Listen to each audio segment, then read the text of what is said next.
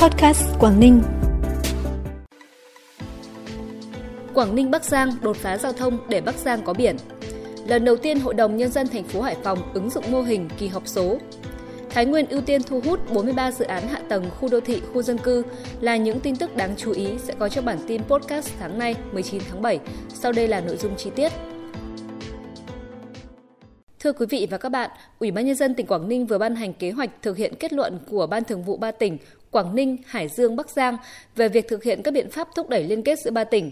Theo đó, tỉnh Quảng Ninh và Bắc Giang sẽ thống nhất đưa vào quy hoạch các tuyến giao thông kết nối và hợp tác đầu tư để tăng cường kết nối liên vùng trên nguyên tắc phần thuộc địa giới hành chính của bên nào thì bên đó đầu tư. Về đường bộ, hai bên sẽ đầu tư nâng cấp một loạt các tuyến đường nhằm kết nối nhanh giữa Bắc Giang với Quảng Ninh, trong đó có tuyến đường kết nối thẳng với thành phố Hạ Long, góp phần rút ngắn đường ra Vịnh Hạ Long từ Bắc Giang. Ngoài ra, Ủy ban nhân dân tỉnh Quảng Ninh cũng giao Sở Giao thông Vận tải tỉnh Quảng Ninh phối hợp với các đơn vị liên quan của ba tỉnh Quảng Ninh, Bắc Giang, Hải Dương tham mưu Ủy ban nhân dân các tỉnh tiếp tục báo cáo chính phủ và Bộ Giao thông Vận tải sớm đầu tư đường cao tốc Hạ Long Nội Bài quy mô tối thiểu 4 làn xe. Trong trường hợp nhà nước giao địa phương thực hiện, các tỉnh sẽ phối hợp thực hiện vào giai đoạn trước năm 2030 giao Sở Giao thông Vận tải Quảng Ninh dự thảo tờ trình của ba địa phương, báo cáo chính phủ và Bộ Giao thông Vận tải trong quý 3 năm nay. Kỳ họp thứ 6 Hội đồng Nhân dân thành phố Hải Phòng khóa 16 đang diễn ra, tập trung thảo luận và quyết định nhiều giải pháp đưa kinh tế xã hội thành phố tiếp tục phát triển trong 6 tháng cuối năm.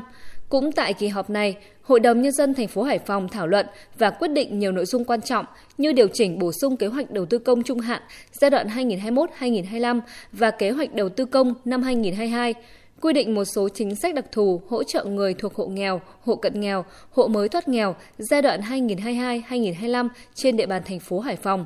Thông qua chương trình phát triển nhà ở thành phố Hải Phòng đến năm 2025 và năm 2030.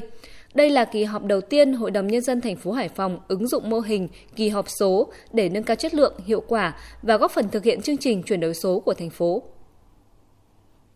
Theo quy hoạch đến năm 2030, tỉnh Thái Nguyên có một đô thị loại 1, hai đô thị loại 2, 7 đô thị loại 4, 5 đô thị loại 5.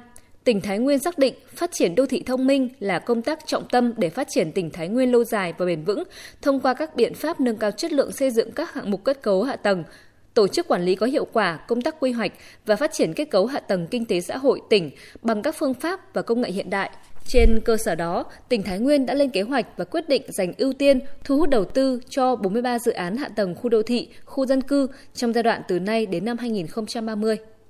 Trong tổng số 128 sản phẩm ô cốp của tỉnh Tuyên Quang được phân hạng gắn sao, có 20 sản phẩm đã vào siêu thị khó tính như siêu thị Tuyên Quang, Bixi, Vinmart và khoảng 30 sản phẩm vào hệ thống siêu thị tiện lợi nhỏ ở khu dân cư.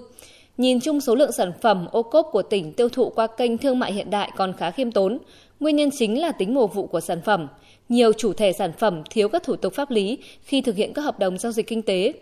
Để đưa sản phẩm ô cốp vào các siêu thị, trung tâm thương mại, công tác xúc tiến quảng bá và kết nối sản phẩm được các đơn vị liên quan và chủ thể ô cốp đẩy mạnh thực hiện.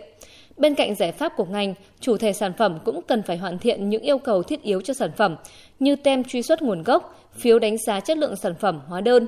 Chủ thể các siêu thị cũng cần có cơ chế ưu đãi để thu hút các chủ thể sản phẩm tham gia trưng bày, giới thiệu và bán sản phẩm. Bản tin tiếp tục với những thông tin đáng chú ý khác.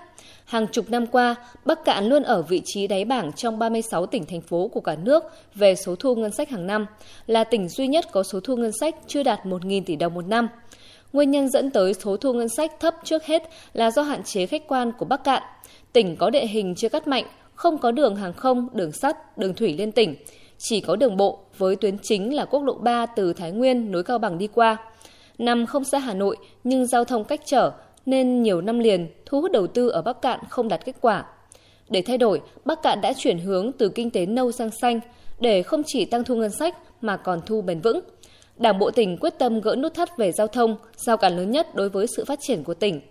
Bắc Cạn đặt quyết tâm chính trị lớn khi đưa du lịch Ba Bể lên tầm cỡ quốc gia. Việc được Trung ương quan tâm tháo gỡ nút thắt về giao thông như hiện tại đã dần hiện thực hóa quyết tâm của tỉnh là điều kiện để Bắc Cạn tăng thu và thu ngân sách bền vững trong thời gian tới.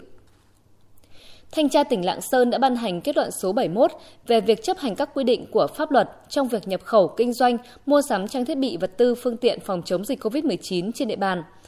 Qua thanh tra cho thấy, 7 đơn vị y tế đã vay kit xét nghiệm để sử dụng trước, sau đó mới thực hiện trình tự, thủ tục mua sắm tại 10 gói thầu, với tổng giá trị trúng thầu trên 7 tỷ đồng. Việc các đơn vị không đề xuất Sở Y tế tổng hợp nhu cầu mua sắm và tổ chức lựa chọn nhà thầu cung cấp hàng hóa là vi phạm quy định tại khoản 1 điều 73 Nghị định số 151 ngày 26 tháng 12 năm 2017 của Chính phủ theo quy định chi tiết một số điều của luật quản lý sử dụng tài sản công. Công an tỉnh Lạng Sơn đã khởi tố một vụ án bắt một trưởng phòng của Sở Y tế về hành vi vi phạm công tác đấu thầu, đồng thời tiếp tục điều tra làm rõ đối với những kit xét nghiệm này có hay không có việc vi phạm quy định về đấu thầu. Viễn thông Hà Giang vừa tổ chức lễ đón nhận huân chương lao động hạng 3 và khánh thành tòa nhà làm việc VNPT Hà Giang. VNPT Hà Giang được thành lập tháng 12 năm 2007. Qua 15 năm xây dựng và phát triển, VNPT Hà Giang đã có bước phát triển vượt bậc với 13 trung tâm trực thuộc và 3 phòng chức năng. Giai đoạn 2015-2019, doanh thu mảng viễn thông, công nghệ thông tin của VNPT Hà Giang tăng trưởng 25%, năng suất lao động tăng 32%, thu nhập của người lao động tăng 16%. Tổng số trạm phát sóng dịch vụ di động Vinaphone lên gần 1.000 trạm 234G, phủ sóng ở hầu hết các thôn bản.